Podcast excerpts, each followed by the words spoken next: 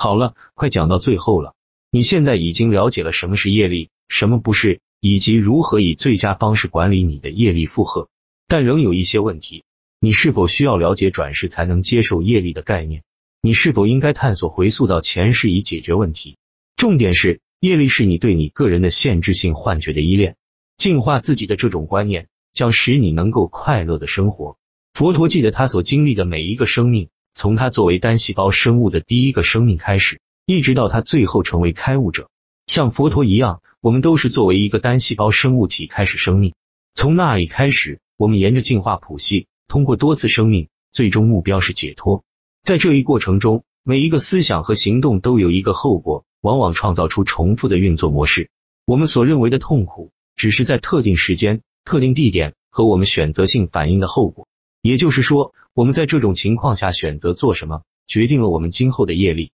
你可以通过激烈的行动烧毁业力，通过冥想将自己与业力分开。但对于从业力中获得的精神自由，作者喜欢用古印度宫女佩戴的复杂的珠宝做比喻。它覆盖了他们的身体，但却无法轻易摘下。求婚者往往不得其法，最终放弃寻找解锁的方法。但这个秘密很简单，在珠宝的一个地方有一个小针，拉开这根针，整个手势就会解开。了解业力的这根针也很容易找到。它就是这样的简单，不要问我该怎么办的问题。摆脱你的业力，向解脱迈进，是一个剥离你的执着，清空那些使你之所以成为你的一切这样的一个过程。如果你问的是你自己，那么你已经错过了寻求答案的意义。好吧，最后总结一下，业力是存在的一个不可避免的部分，但它不必控制或支配你的生活。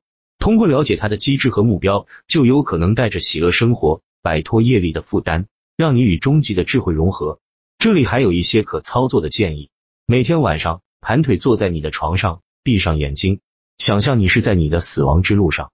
现在列出你自己的每一个方面，你所有的爱和恨、关系和牵挂，提醒自己，他们都是积累，包括你的身体。把每个爱恨纠缠都用觉知和爱的态度，轻轻的把他们的放在一边，一个接一个，然后闭上眼睛，准备睡觉。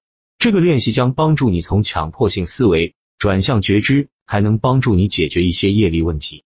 好了，喜欢的话，请订阅和转载哦。